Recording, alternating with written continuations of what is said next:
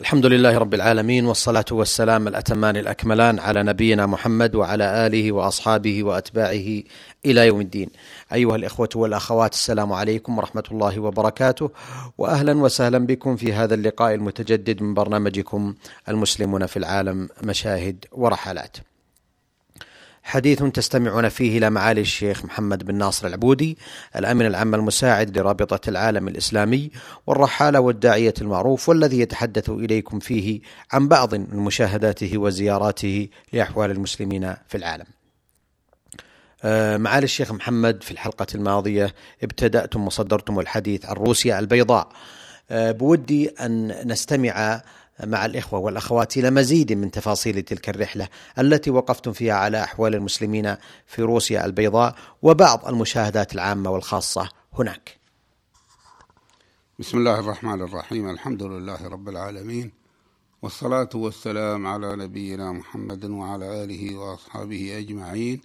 أما بعد فحبا وكرامة يا أيها الأخ الصديق الأستاذ الدكتور محمد بن عبد الله مشوح إن لطبيعة الثرثرة الموجودة في حديثي ربما تغني عن طلب المزيد من الكلام لأنني أنا إذا وجدت إذا كنت في بلاد غريبة ووجدت فيها ما استغربته فإنني أسجله ولا أترك شيئا منه بدون تسجيل. ولذلك أدركنا الوقت في الحلقة السابقة قبل أن نستكمل التعريف بجمهورية روسيا البيضاء وبخاصة قبل أن نصل إلى عاصمتها بل تحدثنا عن الإقلاع من مطار تالين عاصمة إستونيا إلى روسيا.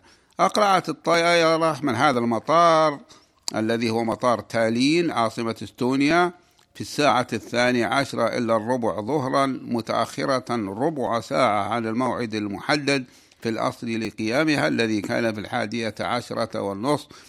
ولاحظت كثرة الطائرات الواقفة أو المتوقفة في هذا المطار وهي طائرات ورثوها من الاتحاد السوفيتي السابق الذي كان يملك طائرات مدنية كثيرة نال كل جمهورية من جمهورياته حتى الصغيرة منها نصيب كبير من هذه الطائرات غير أن أكثرها متوقف عن العمل بسبب اضطراب الإدارة في روسيا التي كانت مركز الاتحاد السوفيتي بعد أن تخلى أهلها عن الشيوعية وساروا في طريق الاقتصاد الحر. حلقت طائرتنا فوق مدينة تالين التي تعد 600 ألف من السكان اتضح منظرها من الجو واسعة منتشرة أي منظر المدينة بل هي منشورة في مساحات واسعة تتخللها المناطق الخضر حتى بالقرب من وسطها الحديث. ومن ذلك عدة حدائق رسمية ومنطقة محمية من الغابات الطبيعية العذراء.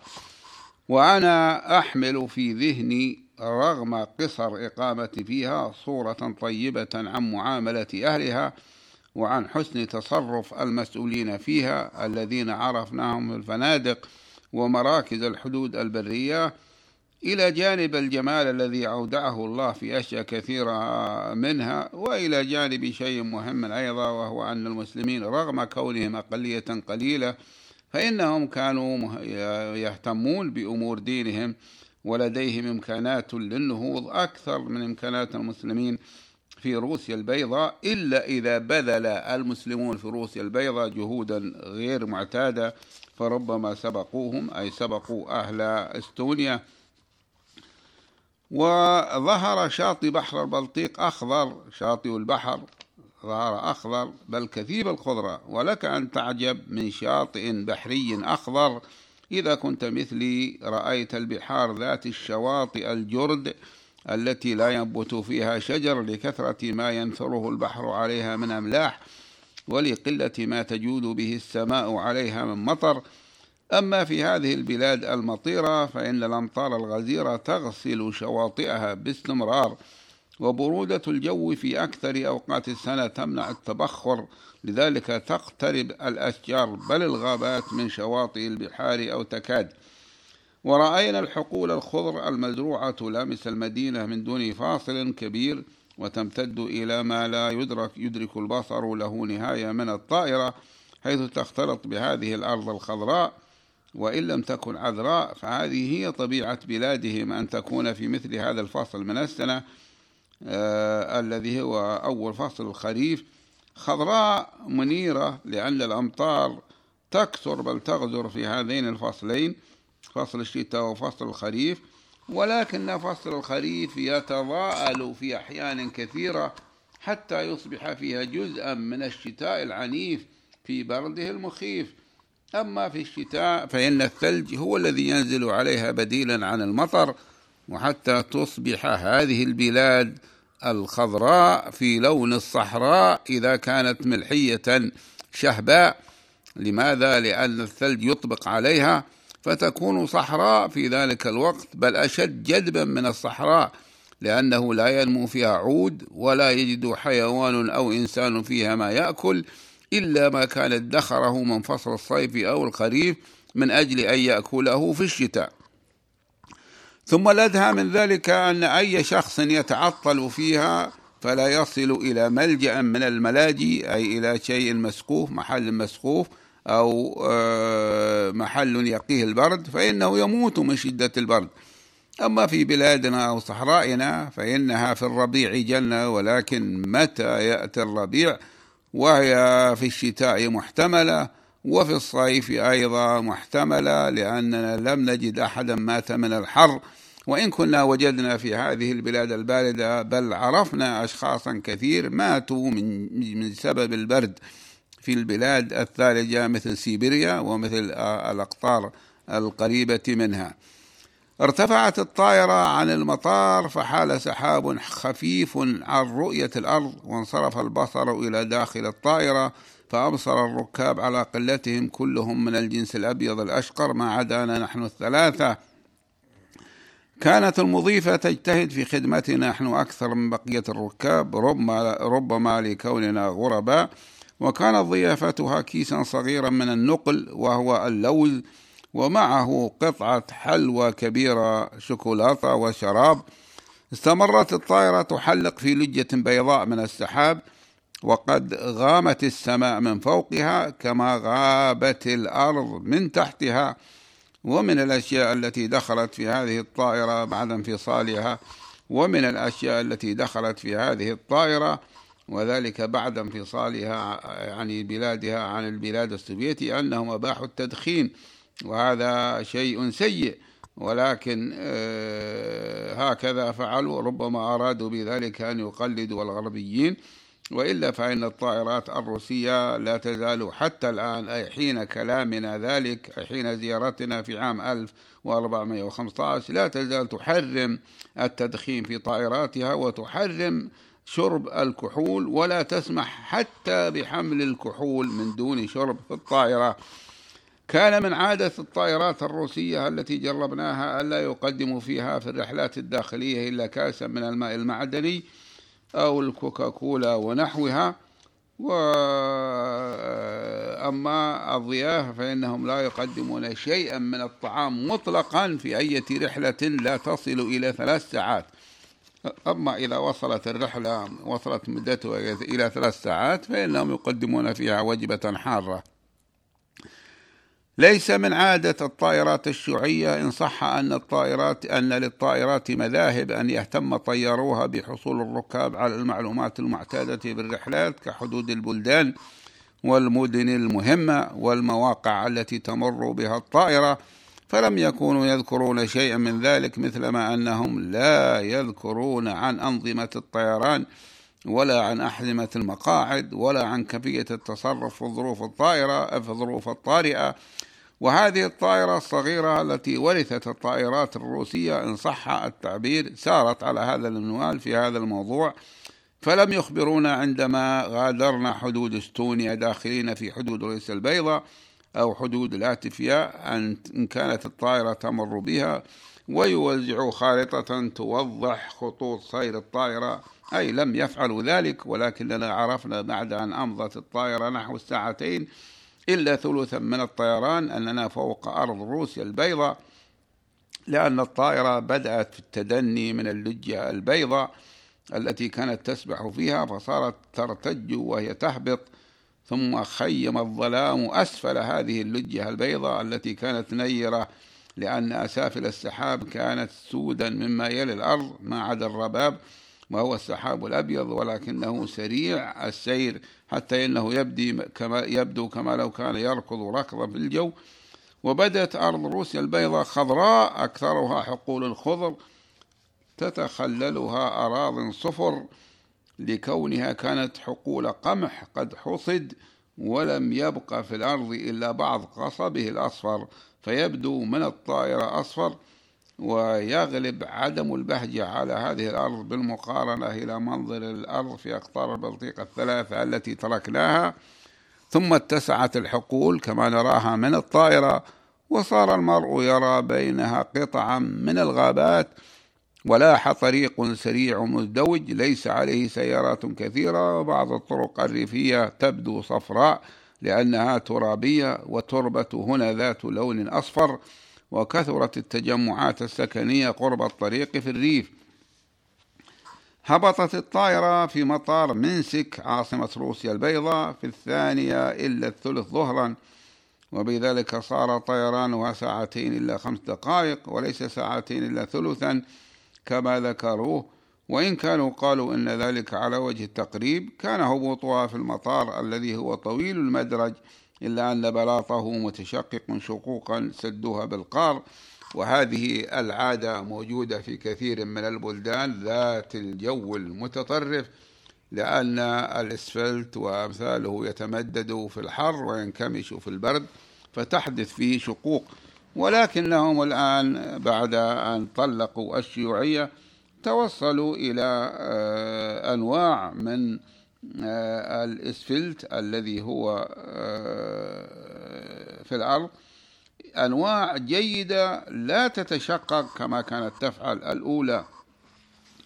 يقع المطار في منطقة ريفية بعيدة عن المدينة بل لم نرى المدينة منه أصلا عندما أقبلنا عليها. ولم يعلنوا للركاب أي معلومات عن القدوم مثل التوقيت المحلي ودرجة الحرارة. أما ساحة وقوف الطائرات فإنها واسعة وبعض الطائرات كانت عليها اسم خطوطهم الجوية التي أنشوها بعد الاستقلال عن روسيا أو الصحيح بعد الاستقلال عن اتحاد روسيا واسمها المختصر بيلافيا وهي اختصار لجملة طيران روسيا لأن بيلا معناها آه، بيض وفيا معناها طيران مختصرة لأن روسيا الروسيا البيضاء بلغتهم هي اسمها بيلاروس كما قدمنا. أول ما وصلنا إليه من موظف المطار ضابط الجوازات بطبيعة الحال وقد نظر في جوازي مليا ثم عاد النظر فيه وفيه سمتان للدخول إحداهما من قنصلية روسيا الاتحادية في جدة والأخرى حصلنا عليها من سفارة روسيا البيضاء في تالين عاصمة إستونيا وذلك أنه قيل لنا في المملكة إن آه، إن التأشيرة أو نقول نسيمة الدخول إلى روسيا الاتحادية تكفي سمة للدخول إلى روسيا البيضاء إلا أننا عندما وصلنا إلى آه، البلطيق سألني سألت سألنا عن ذلك فقال أنه لا بد من الحصول على تأشيرة من روسيا البيضاء وأخذناها من سفاراتهم في تالين عاصمة إستونيا.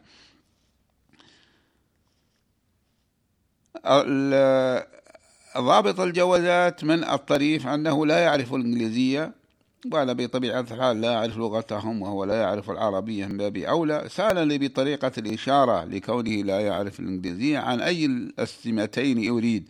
قلت له ما شئت لأنني أنا أقصد من ذلك أنا قلت في نفسي وإلا هو لم يفهم ولكنه لم يقتنع فأخذ الجواز معه ودخل إلى مكتب فيه رئيس له ثم عاد مع ضابط آخر وهو يتأمل الجواز وأنا واقف عنده مع العلم بأن جوازي دبلوماسي وعلاقات حكومتنا طيبة بروسيا الاتحادية وفيها لنا سفارة في موسكو نشطة. وأما توابع روسيا مثل هذه البلاد التي هي روسيا البيضاء فإنه لا سفارات لنا فيها في ذلك الوقت. ثم نهض من مكتبه ودخل المكتب الأول وغاب عنا فترة عاد بعدها وختم الجواز. ومن عنده انتقلنا إلى حيث حقائبنا وحدها لأن الذين معنا كانوا فرغوا قبلنا ورأيتهم يدخلون.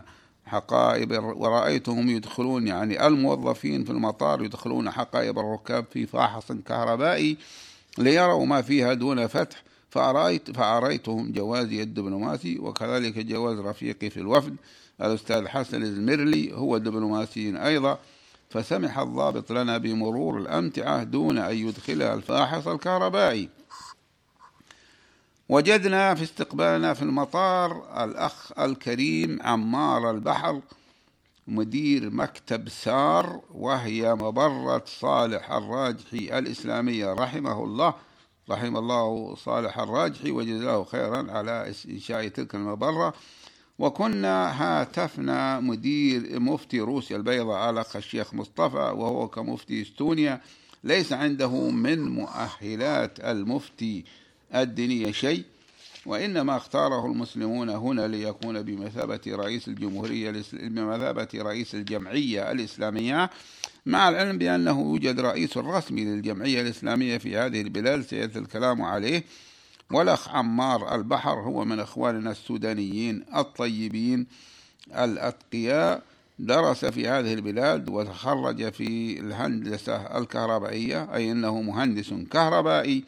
ويعرف الروسية ويعرف لغة روسيا البيضاء وهو خبير بهذه البلاد لكونه أقام فيها مدة طويلة.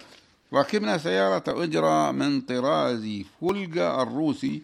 حملتنا مع أمتعتنا وهي الطراز الروسي الكبير من سيارات الأجرة. وسألت الأخ عمار عن السبب في كوننا لم نرى المدينة ولا ضواحيها عندما أقبلنا على المطار فقال السبب هو بعد المطار عن المدينة فهو يبعد 42 مت كيلو مترا قلت له إنني لم أرى جبلا ولا عوائق تحول دون بناء المطار قربها فلما أختاروه بعيدا؟ فقال ما ذكرته صحيح وقد ذكروا في اختياره أنه تنزل في الطائرات الكبيرة النفاثة التي تزعج أصواتها ويؤذي تلوثها الجو. لذلك أبعدوه عن العاصمة. وينبغي أن نتصور أو أن نعرف أن الطائرات الروسية تطلق من الأبخرة أو آه، من الأدخنة الضارة أكثر مما تطلقه الطائرات الغربية لأن الروس في ذلك الوقت يبنون الطائرات بمعنى يصنعونها ليس من أجل التجارة وإنما من أجل أن تخدمهم ومن أجل أن تكون قوية. ولا شيء غير ذلك. وإن ترتبت عليها مضار صغيرة كما يعتقدون. انطلقنا من المطار قاصدين العاصمة منسك مع طريق أسفلتي ضيق بعيد عهده بالإصلاح. تحف به أشجار كبيرة نضرة ثم وصلنا بعد ثلاث كيلومترات إلى طريق سريع ذي اتجاهين بينهما جزيرة فيها حشائش برية ويسمونه هنا أستراد ويشق, ويشق الطريق ريفا أخضر إلا أن فيه جفافا بالنسبة إلى الأراضي التي جئنا منها في بلاد البلطيق ورأيت فيه شيئين ذكراني بموضعين أولهما كثرة الغربان مما ذكرني ببلاد الهند التي تكاد تعتبر بحق بلاد الغربان في العالم وقد جعلها كذلك كون العقيدة الهندوكية نسبة إلى ديانة الهندوس التي هي الديانة الغالبة في الهند تحرم قتل الأحياء ولو كانوا ضارين. لذلك لا يقتلون الحية ويشمئزون من قتلها وربما يجازون من يقتلها. ليست الحكومة ولكن الناس فهم لا يحرمون القتل حتى قتل الأشياء الضارة. لذلك هم لا يقتلون الغراب. والثاني أن الشعب يتف... الشعب الهندي يتفاءل بالغربان. عكس ما كان العرب الجاهليون يتشاءمون به ويكرهونها. فقومنا العرب القدماء يكرهون الغربان ويتشاءمون بها لأنها تدلهم على فراق الأحبة. فإذا قصد الشخص منهم قوما ربما كان يمشي سائرا على قدميه أو على بعيره وقد تعب ويريد ضيافة فيجد أن مكان إقامتهم ليس فيه إلا الغربان. إن الغراب يبحث عما قد يكون تركه القوم في مكانهم من أشياء لا يريدونها فيأكلها. فلذلك سموا الغراب غراب البين البين الفراق. وأما هؤلاء الهنود فإنهم يتفاعلون بالغربان وبعضهم قالوا يسمون الغربان المنظفة يقولون إنها تأكل بعض الأوساخ في الأرض وتريحهم من تنظيفها ولكنها هي نفسها تعتبر وسخا من الوسخ سواء بمنظرها أو بأصواتها. الشيء الثاني أنني رأيت هنا بيوتا ريفية خشبية ذات سقوف واسعة حادة التسنيم أي أن سقوفها على هيئة سلام البعير إلا أنها مرتفعة التسنيم وتكون كذلك في البلدان المطيرة الثلجة من أجل أن تنزلق عنها مياه الأمطار والثلوج عندما تسقط عليها. وقد ذكرني منظرها بمناظر البيوت القديمة المنفردة في مدينة مورمانسك الروسية القطبية التي تغيب عنها الشمس مدة في فصل الشتاء يعني أياما لا يرون الشمس وليس معنى ذلك أن الجو يكون غائما ولكن الشمس غير موجودة في السماء في الشتاء مطلقا. ولذلك تسود الظلمة عندهم فلا يستطيعون أن يروا إلا بالإنارة سواء بالليل أو بالنهار. وكذلك وهذه طبيعة المناطق القطبية ومدينة مورمانسك مدينة قطبية. وفي الشتاء وفي الصيف يكون العكس. تعود الشمس عندهم في فصل الصيف ويسمون عودتها إليهم بعيد عودة الشمس وهو أكبر الأعياد عندهم لأنه لا يعرف قدر الشمس إلا من حرم منها وبخاصة إذا لم يجدها في السماء. أما إذا كانت موجودة وحال دونها غيم أو غيره فإنه يؤمن بأن الغيم يزول وتعود الشمس أو يراها.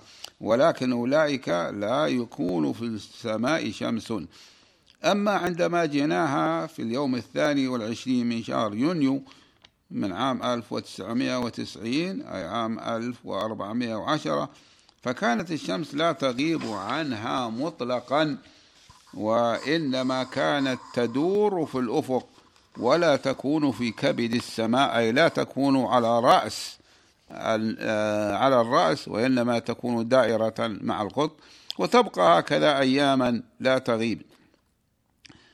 نعود إلى المشاهدات. رأينا جماعة ونحن في الطريق. جماعة بل جماعات ونحن في الطريق من المطار مطار منسك إلى مدينة منسك وهم يجمعون البطاطس. البطاطس هنا هو الطعام الرئيسي. لذلك يزرعونه ويكثرون من زراعته فيخزنونه للشتاء ويقتاتون منه في الشتاء حينما آه، تصاب أرضهم بالعقم فلا تنتج شيئا في الشتاء. وذلك مثل ما عليه الحال في بلاد باردة أخرى وهي سيبيريا حيث يزرع الناس في الصيف قطعة صغيرة من الأرض حول بيوتهم بالبطاطس. فيخزنونه ويقتاتون عليه في الشتاء تساعدهم على عدم فساده برودة الجو في الشتاء. وإن كان البرد الشديد يفسده إذا ترك في الخارج ولكنهم يخزنونه بطريقة خاصة. وموسم جني البطاطس عندهم أي في بلاد روسيا البيضاء التي نشاهد أرضها الآن مثل موسم جمع الزيتون في أذربيجان ومثل موسم جمع القطن في مصر حيث يجتمع الناس على ذلك حتى أطفال المدارس. لقد ذكرني هذا ما رأيته في الطريق من تجمع طائفة من الناس في حقل يجمعون ثمار البطاطس منه. لماذا؟ لأن جمعه الشخص الواحد لا يستطيع أن يجمع كل ما في الحقل. الحقل كبير والبطاطس كثيرة والبلاد في الصيف والخريف آه، بلاد مطيرة وخصبة. هذا وقد بدأ المطر يحصل ونحن في الطريق وساءت حالة الطريق لأن المطر بين عوارة فظهرت الحفر الصغيرة التي أحدثها طول العهد أو سوء التنفيذ في الطريق. وقد انماع طينها فصارت مطبات صغيرة. وأجمل ما حول الطريق أزهار برية تشبه أزهار الربيع في صحرائنا عندما تر عندما يجودها المطر ويكون الوقت وقت الربيع. فالخريف لهم بمثابة الربيع لنا وهذه الزهور البرية هي الزهور الوحيدة هنا فلا توجد زهور مستنبتة في الطريق ولا ما حولها مع العلم بأنه لا توجد بيوت على جانبيه لأن البلدان الشيوعية لا تسمح حكوماتها للأفراد بأن يقوموا ببناء مساكن أو مشروعات خاصة بهم وإنما تقوم هي أي الحكومة بكل النشاط وهي لا تقوم إلا بأعمال كبيرة وإنما توجد البيوت منفردة في الريف وهي بيوت صغيرة. ورأيت أبقارا كثيرة في هذه الحقول ترعى وسط أعشاب كثيفة لأن هذا هو موسم الخصب والرعي الذي هو الصيف وأول الخريف. وأكثر السيارات التي تسير في الطريق هي شاحنات وقلبات روسية خشنة. لأن الروس يعتمدون القوة لسيارات الشحن من دون أن يلقوا بالا إلى المرونة في السير أو الجمال في منظر الشاحنة. حتى وصلنا مشارف العاصمة منسك عاصمة روسيا البيضاء والمطر يهطل إلا أنه ليس شديدا. وأطراف المدينة تكون في العادة الشيوعية بعيدة عن قلبها لأنهم يتركون مساحات خضرا خضرة طبيعية تفصل بين قلب العاصمة وبين الضاحية من ضواحيها. لا سيما إذا كانت مدينة كبيرة مثل منسك هذه التي يبلغ عدد سكانها مليونين ونصفا من مجموع سكان جمهورية روسيا البيضاء البالغ عشرة ملايين نسمة. ومع ذلك لاحظت أن الحدائق والأماكن التي فيها أشجار هي في غير منسك. هذه أقل منها بكثير في عواصم دول المنطق دول البلطيق التي قدمنا منها وبخاصة مدينة تالين عاصمة إستونيا. ولم تشذ منسك عن القاعدة العامة في جميع المدن التي كانت شيوعية في وجود الأبنية العالية المتعددة الطوابق التي نسميها العمائر التي بنتها الحكومة لإسكان المواطنين في شقق سكنية صغيرة بل هي كثيرة هنا. وشوارع المدينة في الضاحية التي مررنا بها هي واسعة. وهذه عادة لهم من المدن الشيوعية. الحديثة تكون شوارعها واسعة ولكن لا يكون الشارع كله مزفة وإنما يقتصر الزفت فيه على طريق السيارات في وسطه ومظاهر السيارات التي تسير فيها. ليست جيدة بالنسبة إلى مظاهر السيارات في أقطار البلطيق الثلاثة التي قدمنا منها إلى روسيا البيضاء. مثلا عندما سلكنا شارع نحن سلكنا شارعا في المدينة اسمه شارع لينين حيث اعتاد الناس في البلدان الشيوعية أن يسموا أهم شارع عندهم شارع لينين ولكن هؤلاء أهل روسيا البيضاء غيروا اسمه بعد استقلالها عن روسيا باسم شارع فرانسيسك سكارينا. أوقفنا سياراتنا في ميدان واسع في وسط المدينة الجديد حيث كان المطر يهطل فذهب الرفاق للسؤال عن غرف في فندق كبير جدا اسمه فندق منسك وبقيت في السيارة مع السائق من أجل ملاحظة الحقائب حيث أننا نحمل في الحقائب المعتادة أشياء مهمة لنا. وقد أبطأ الرفاق ولم أستطع مغادرة السيارة لأن المطر ينزل ولا أثق بالسائق لأنني لا أعرفه. عجبت من كونه؟ كون السائق كان يخرج من السيارة من أجل مكافحة الجلوس الطويل بالسيارة فيقف والمطر ينزل والهواء البارد يلفح لا يهتم بذلك. وبعد انتظار طويل جاء الإخوة بالخبر السار وهو وجود الغرف رخيصة في هذا الفندق الضخم من قلب المدينة ولكن كانت الإجراءات طويلة ودفع الأجرة مقدما لا بد منه.